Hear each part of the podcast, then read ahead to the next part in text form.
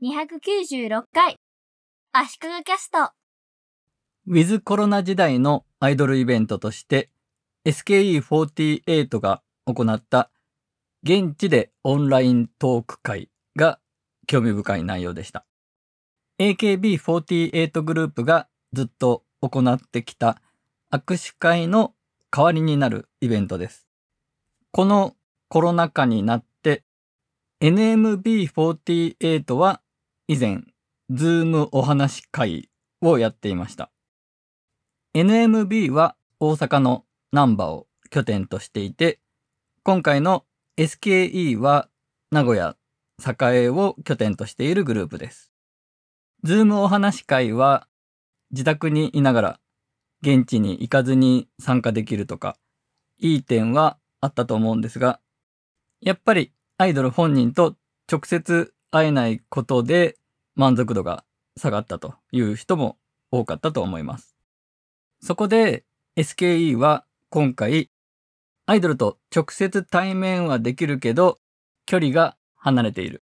会話はビデオ通話で行うというイベントを開催しました。アイドルとファンは対面してるんですけど4メートル距離が離れています。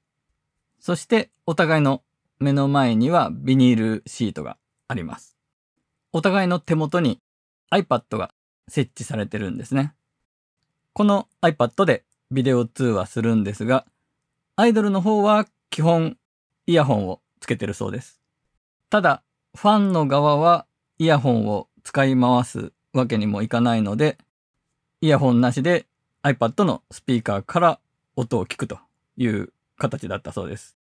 そこで音が小さくて聞こえにくかったという声をいくつか見かけました。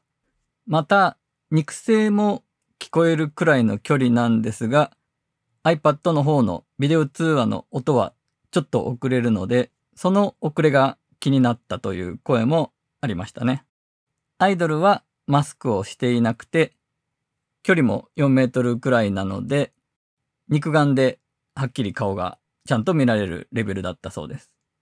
なので、お互い肉眼で顔を見ながら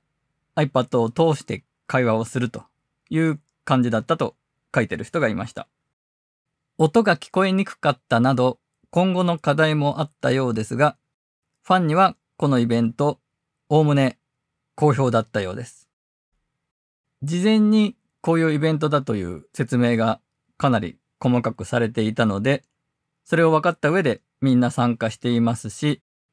久しぶりに自分の推しのメンバーに会えるという喜びが大きかったんだと思います。事前に動画でこういうイベントですよという説明が細かくされていて、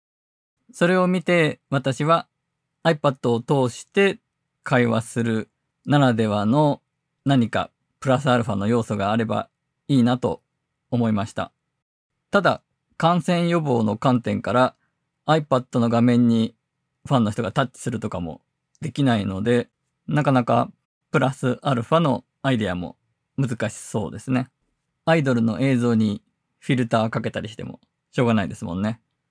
そのままの姿を見たいですよね。これまでの普段の握手会では、